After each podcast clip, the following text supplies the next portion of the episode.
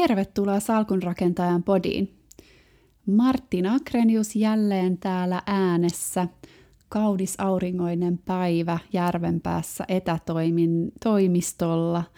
Mutta täytyy kyllä myöntää, että vähän alkaa tulee mökkihöperöksi ja eletään kyllä aika kummallista aikaa tällä hetkellä. Sen vuoksi ajattelinkin, että keskustellaan tänään vähän kevyemmästä aiheesta, nimittäin mindfulnessista – ja täytyy nyt myöntää rehellisesti, että olette ihan super onnekkaita, sillä täällä on kaksi mindfulness-ohjaajaa tänään äänessä. Minä ja etänä vieraana on Kirsi Mattila, joka ohjaa mindfulnessia erityisesti yrityksille. Saatte vähän fiilistä siitä, mitä mindfulness on, ja lopussa itse asiassa tehdään yksi harjoituskin. Tervetuloa Kirsi tosi paljon vieraaksi. Kiva, kun pääsit tulemaan. Kiitos Marttiina, kiitos kutsusta. Hei, aloitetaan sillä, että kerrotko meidän kuulijoille, että mitä mindfulness oikeastaan on, mitä se tarkoittaa? Joo, tämä on herkullinen kysymys, jonka vastaamiseen voisin varmaan käyttää tämän koko podin, mutta, mm. mutta tota, mulle mindfulness on äh, ensisijaisesti tapa olla ja elää.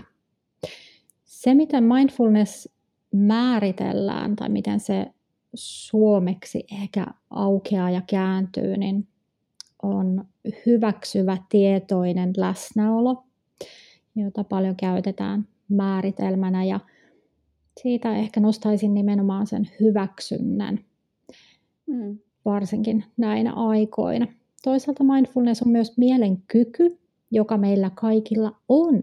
Eli äärimmäisen hyvä juttu. Meidän ei tarvitse muuta kuin vähän treenata sitä, niin, niin meillä on oivallinen työkalu. Kiitos Kirsi, toi oli hyvin ytimekkäästi sanottu. Joo, mäkin voisin puhua tästä aiheesta kyllä koko päivän, kaksi tuntia ihan helposti, mutta yritetään vähän pitää meidän into tänään kurissa. Kyllä, kyllä. Pitää muuten heti tähän alkuun muistaa mainita, että mindfulnessia on tutkittu tosi paljon ja se on ihan tieteellisesti todistettu, että mindfulness-harjoitukset muuttaa aivojen rakennetta. Ja ne vaikutukset, vaikutukset näkyy erityisesti itsesäätelystä vastaavissa alueissa aivossa. Ja mindfulnessin tosiaan se helpottaa kiireen, stressin hallintaa ja parantaa esimerkiksi tunteiden säätelyä ja lisää myös vastustuskykyä. Kirsissä ohjaat mindfulnessia pääosin yrityksissä. Miten yleensä nämä harjoitukset otetaan siellä vastaan? No, siinä jännästi on kyllä havaittavissa erilaisia ihmisryhmiä, eli siellä on tietysti ne innostuneet ja aiheeseen tutustuneet, jotka yleensä on sitä, sitä porukkaa, jotka tilaa tämän valmennuksen multa. Ja sitten yleensä jo siinä tilausvaiheessa vähän varoitellaan, että, että täällä on sitten muutama semmoinen, jotka on sitä mieltä, että tämä on ihan huuhaata. Ja tota, epäilijöitä siis aina löytyy. Ja toisaalta se on myös mun mielestä ihanaa, että päästään, päästään pallottelemaan näitä asioita. Yleensä mä aloitan yrityksissä nimenomaan siitä tieteellisestä tutkimuksesta niistä tuloksista, mitä on saatu. Ja se, se monesti sitten rauhoittaa kyllä niitä epäilijöitäkin sen verran, että, että kyllä he tosi rohkeasti lähtee kokeilemaan. Että ihanan, mun täytyy sanoa, että avoimesti ja rohkeasti kyllä ihmiset lähtee kokeilemaan.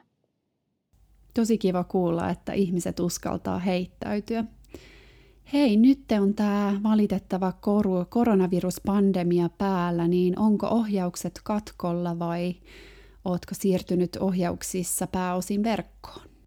Äh, joo, itse asiassa katkolla ei olla harjoitusten kanssa, eli ne yritykset, joiden kanssa tehdään jatkuvaa yhteistyötä, niin ollaan tosiaan siirretty harjoitukset verkkoon ja tästä mm. on valmistunut tai julkaistu tutkimustulokset nyt itse asiassa ihan tämän vuoden alussa, että miten se vaikuttaa, että ohjataanko mindfulnessia ihan niin kuin fyysisesti läsnä vai verkon yli. Ja onneksi ää, päädyttiin tai löydettiin tällaista faktaa, että se ei juurikaan niitä vaikutuksia vähennä, vaikka se ohjaaminen tapahtuisi verkon yli. Eli hyvin mennään näinkin. Tosi kiva kuulla, että pystyt edelleen tekemään harjoituksia. Ja hyvä kun mainitsit tuosta tutkimuksesta, muuten ei ollut itselle tullut aikaisemmin toi vastaan. Joo, tosiaan tämä koko pandemia itsellä on aika, sanoisinko, ristiriitainen fiilis, mutta tota, niin kuin ohjaajana itsellä on se onnekas olo, että saa jakaa esim. somessa harjoituksia, joka tuo itselle paljon lohtua ja toivottavasti auttaa myös muita. Minkälainen fiilis sulla on tämän kaiken keskellä? No oma fiilis on kyllä sellainen, että mm, mun sydämellä kovasti painaa se, että kaikki ei ole, niin kuin, jotka vois hyötyä tästä, niin ei ole löytänyt tämän aiheen pariin. Ja, ja sen kanssa teen itse tietysti nyt töitä, töitä kovasti, että kaikki ne, jotka, jotka tässä tilanteessa itse asiassa kaikki voisivat hyötyä tästä, mutta mm. ei olisi mahdollisuus ja tilaisuus nyt lähteä tutustumaan tähän aiheeseen, niin pääsisi jollain tavalla tämän aiheen äärelle. Öö, mulla ehkä työtilanne on säilynyt aika lailla ennallaan. Uusiksihan se meni niin, että kaikki sovitut valmennukset paikan päällä tietysti sitten vähän siirtyi ja niitä järjesteltiin uudelleen sitten verkon yli, mutta – mutta hyvin, hyvin ollaan pysytty kyllä aiheen parissa. Joo, tämä onkin hyvä tämä meidän podi, jos kuulijat kiinnostuu mindfulnessista ja saa tästä jotain vinkkejä. Hei, piti vielä muuten tarkentaa tuosta, puhuit mindfulnessista, niin mitä sitten oikeastaan mindfulness-harjoitukset on? Eli mitä ne oikeastaan sitten, mitä, se, mitä ne tarkoittaa? Mindfulness-harjoituksia on hyvinkin erilaisia. Ja mä oon itse kouluttautunut tällaiseen Mindfulness-Based Stress Reduction ohjelmaan, eli MBSR. Ja siinä on osa harjoituksista on tällaisia muoto, muodollisia harjoituksia, joissa on tietty harjoituksen pituus ja, ja se kulku, miten se etenee. Niitä voi olla vaikka istumameditaatio ja, ja body scan. Sitten on ihan tällaisia mikroharjoituksia, eli voidaan ihan vaan pysähtyä hetkeen ja, ja mm. vaikka aistia kehon tuntemuksia juuri nyt. Onko mulla jännittynyt keho vai istunko rennosti. Ja, ja sitten on erilaisia epämuodollisia harjoituksia, joita voi tehdä ihan siellä omassa arjessa. Esimerkiksi ruokaillessa voi vähän maistella ja tuoksutella enemmän tietoisesti sitä ruokaa. Ja, tai, tai kävellessä ulkona kiinnittää huomio ääniin, joita kuuluu. Et hyvin erilaisia, ihan muutaman hengityksen mittaisesta tietoisuuden hetkestä, niin sitten aina puolen tunnin ja jopa sitä pidempiinkin harjoituksiin. Hmm. Joo, itse ainakin kun löysin mindfulnessin kymmenisen vuotta sitten, niin ähm, kiinnostuin tosi paljon tuosta mindfulnessin myös arkisuudesta, että miten sen voi tuoda arkeen. Ja siitä, että ei ole mistään uskonnosta kyse, vaikka tosiaan pitää sanoa just, että mindfulnessin juurethan tulee buddhalaisesta uskonnosta, mutta se on tehty vähän tällaiseksi länsimaalaisemmaksi. Ja mindfulness on muuten sellainen mindfulness-meditaatio, jota voi tehdä myös silmät auki. Nimenomaan, kyllä. Hei, onko tietoisuusharjoituksille kasvava kysyntää yritysmaailmassa?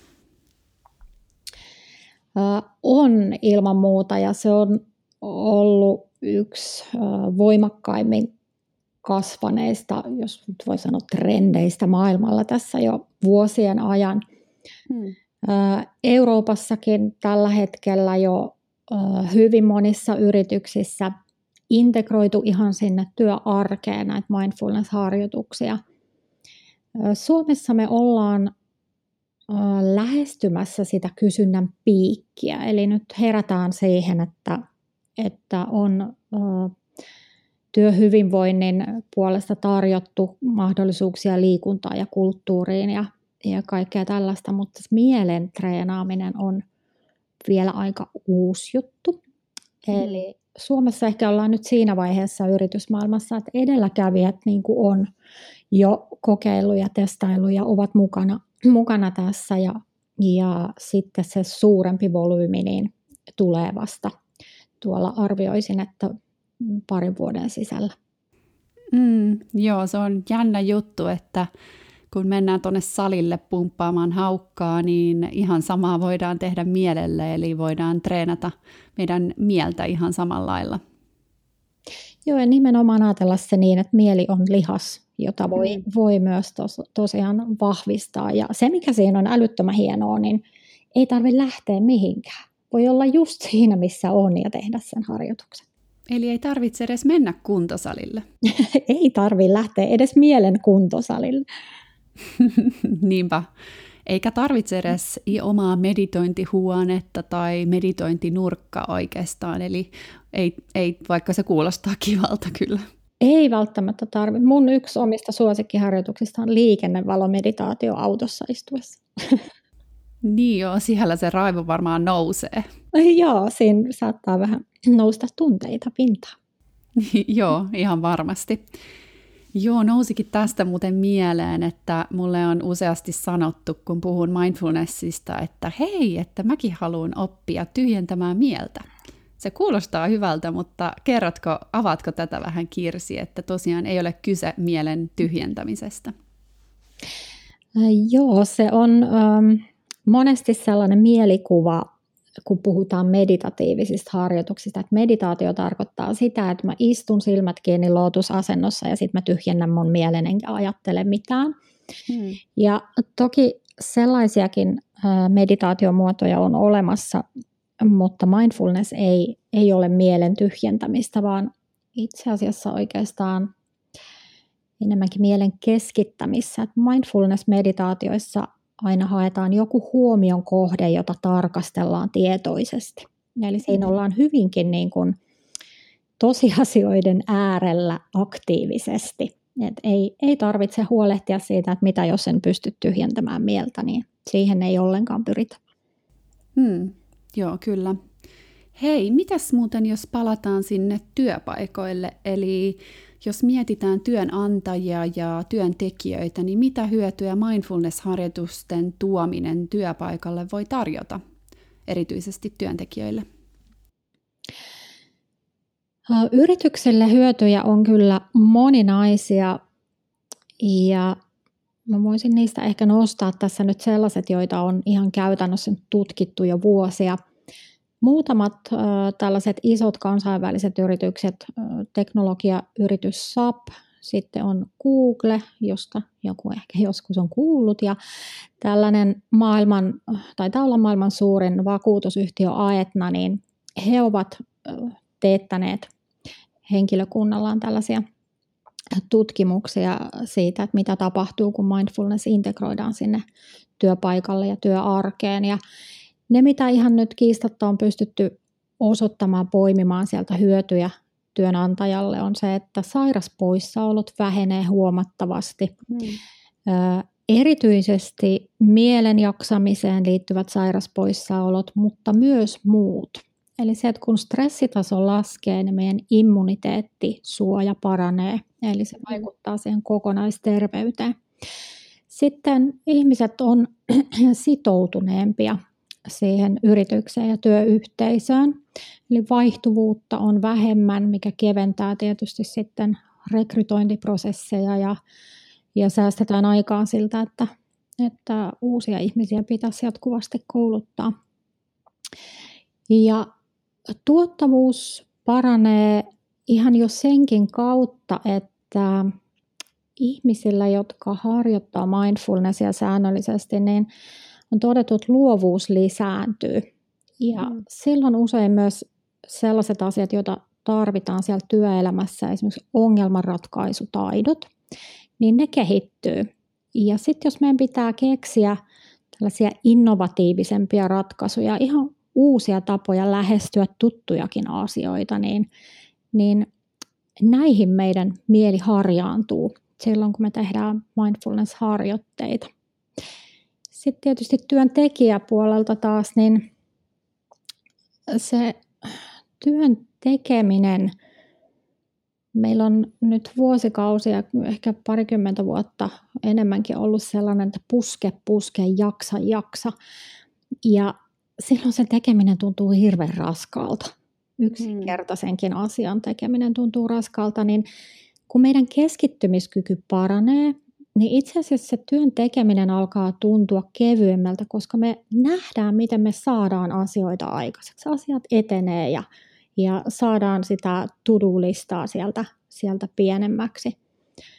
Lisäksi sitten sen luovuuden kautta tosiaan, niin ehkä me kyetään helpommin ratkomaan niitä päivittäisiä haasteita, ongelmia, mitä siinä niissä työtehtävissä tulee.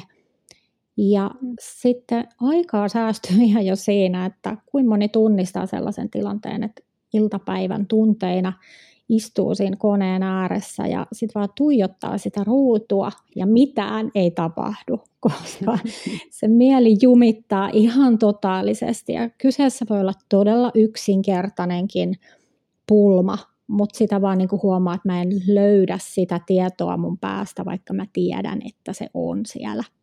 Niin, niin tällaisia tilanteita päästään, niin kuin, näistä päästään nopeammin yli, kun ti- tunnistetaan niin kuin se, että nyt tämä on tämä tilanne ja nyt mulla on työkalut siihen, että mitä mun kannattaa näissä tilanteissa tehdä, että mä pääsen eteenpäin tästä. Ää, että kyllä, molemmin puolin paljon ja moninaisia hyötyjä. Joo, tuossa nousikin tosi hyvin kyllä mindfulnessista erilaisia hyötyjä esiin. Ja mindfulnessia vielä sekin just, että mindfulnessia on tutkittu tosi paljon ja mä uskon, että ihmiset, jotka aloittaa sitä, niin tulee ehkä semmoinen rauhallinen fiilis varmaan siitä, että hei, että tässä on oikeasti vähän jotain tieteellistä tutkimusta taustalla. Kyllä, kyllä.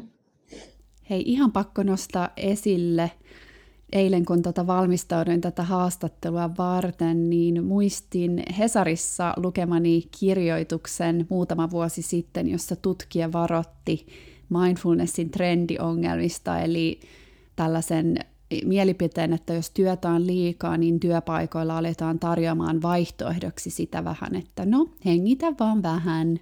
Ja tässä jutun ideana oli se, että vaarana on, että henkisyydestä tulee uusi työtaakka vaan. Ja tosiaan tässä jutussa nostettiin esille myös se, että erässä organisaatiossa oli perusteltu se, että tarjotaan mindfulness-harjoituksia sillä, että ne tekevät ihmisistä parempia työntekijöitä. Mitä mieltä sä olet tästä? Tota, mä muistan tämän jutun ja mä muistan, miten se triggeröi mussa jotain kipupisteitä, että, mm, että siitä, siitä nousi aikamoinen sellainen oma, oma tota, tunteiden kuohunta, kun mä luin varsinkin sen otsikon, koska se muistaakseni se otsikko oli, että mindfulness voi olla vaaraksi työyhteisössä. tai, kyllä, ja, kyllä se oli, muistan myös. joo, ja tota, sitten kun mä luin sen jutun, niin se otsikkohan oli hirveän hyvä klikkiotsikko, koska ei siinä käsitelty sitä. Itse asiassa, että mindfulness voi olla vaaraksi työyhteisössä, vaan siinä lähinnä pohdittiin just sitä, että yritetäänkö mindfulnessin keinoilla ratkaista sellaisia ongelmia, jotka on sen työyhteisön ihan niin kuin muita. Et jos siellä on esimerkiksi resurssipulaa, niin mindfulness ei ratkaise sitä resurssipulaa. Tai jos työpaikalla on johtamisongelma, niin se ei ratkea mm. pelkästään mm. sillä, että, että tehdään, tehdään näitä mindfulness-harjoitteita. Mutta se, mihin näissäkin tilanteissa, että meillä on, on siellä työpaikalla ihan konkreettisia ongelmia, jotka kaipaa ratkaisua, niin Mindfulness auttaa niissäkin tilanteissa meitä näkemään sen, että mihin mä voin vaikuttaa ja mitkä on niitä asioita, joihin mä ehkä en voi vaikuttaa tässä tilanteessa. Ja sitten mä voin valita sen mun asennoitumisen siihen, että no okei, mä teen tämän oman hommani niin hyvin, kun se näillä resursseilla tässä tilanteessa on mahdollista. Eli silti se rauhoittaa sitä omaa tekemistä ja keskittymistä. Hmm. Se, että tuleeko ihmisistä parempia työntekijöitä, niin mä sanoisin, että ää, mielen treenaaminen parantaa ihmisen kokonaisvaltaista hyvinvointia. Ja hyvinvoiva ja onnellinen ihminen on varmasti hyvä asiakaspalvelija, se huokuu, huokuu ehkä se hyvinvointi sinne asiakkaille asti. Hyvinvoiva ihminen jaksaa tukea niitä työkavereita, auttaa tiimikavereita. Ja sitten tietysti se, että, että pysyy terveenä hyvissä voimissa, niin sulla on voimavaroja, sä jaksat keskittyä ja tehdä ja ideoida, niin ei siitä nyt haittaakaan varmasti siinä työn, työ, työpaikalla ole. No joo, kuulostaa aika ideaalilta työntekijältä. Hei, meillä alkaa valitettavasti, todella valitettavasti aika loppumaan. Haluaisin jatkaa tätä keskustelua. Mä ajattelin, että tähän loppuun, niin olisitko niin ihana ja kiltti Kirsi, että ohjaisit meille mindfulness-harjoitteen tai harjoituksen, ää, niin kuulijat saa vähän fiilistä siitä, että mitä nämä harjoitukset on. Eli ole hyvä, Kirsi.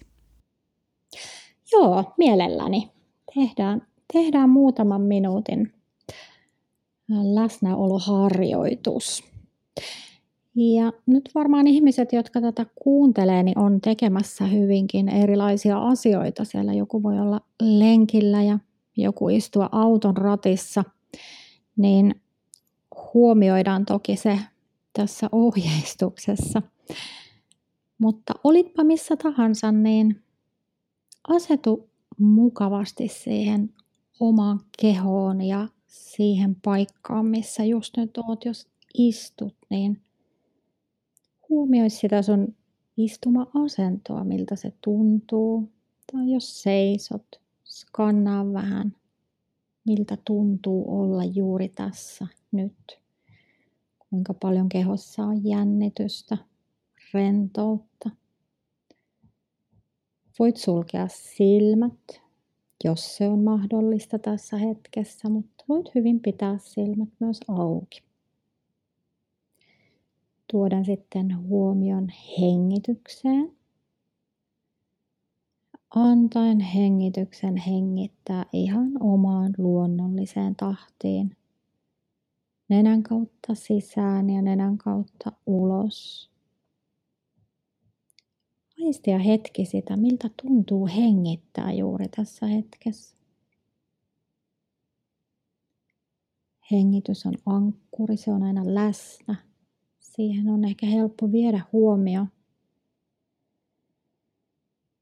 Siirtään sitten vielä huomio hengityksestä mielen tilaan. Millainen on mielen tilasi juuri nyt? levoton, rauhallinen, kärsimätön. Tarkkailen vähän niin kuin uteliaana, että mitä tässä tapahtuu, mitä on mielessä, mitä on sydämellä. Nouseeko joku tunne erityisesti, huoli, ilo, ärtymys ja mitä tahansa tässä hetkessä onkin. Tarkkailen, voitko olla sen kanssa.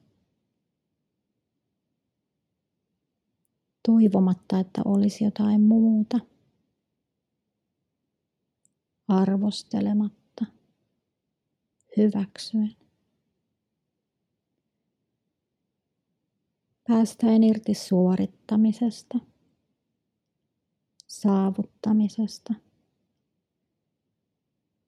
Ihan vaan leväten hetki tässä tietoisuuden tilassa.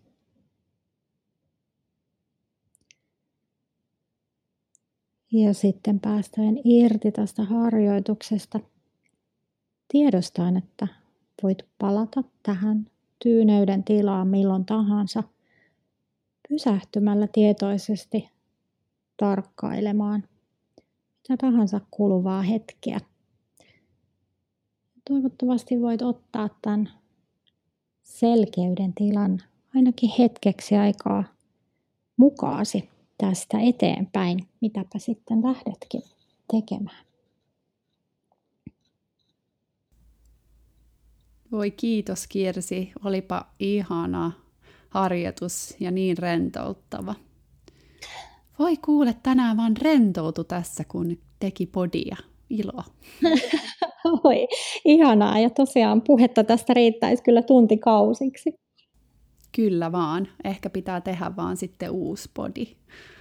Hei, kiitos vielä kerran Kirsi tosi paljon, että olit meidän vieraana. Tämä on tosi tärkeä aihe ja varsinkin tällä hetkellä tässä vähän epävarmuuden keskellä, niin vielä tärkeämpi, että puhuttiin ja jaettiin tästä aiheesta meidän kuuntelijoille.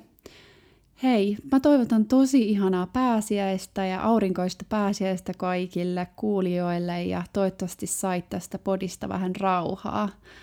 Minä ja Kirsi ainakin varmasti saatiin tästä tosi paljon ihanaa rauhan tunnetta. Kyllä, kiitos Martina, että sain olla mukana.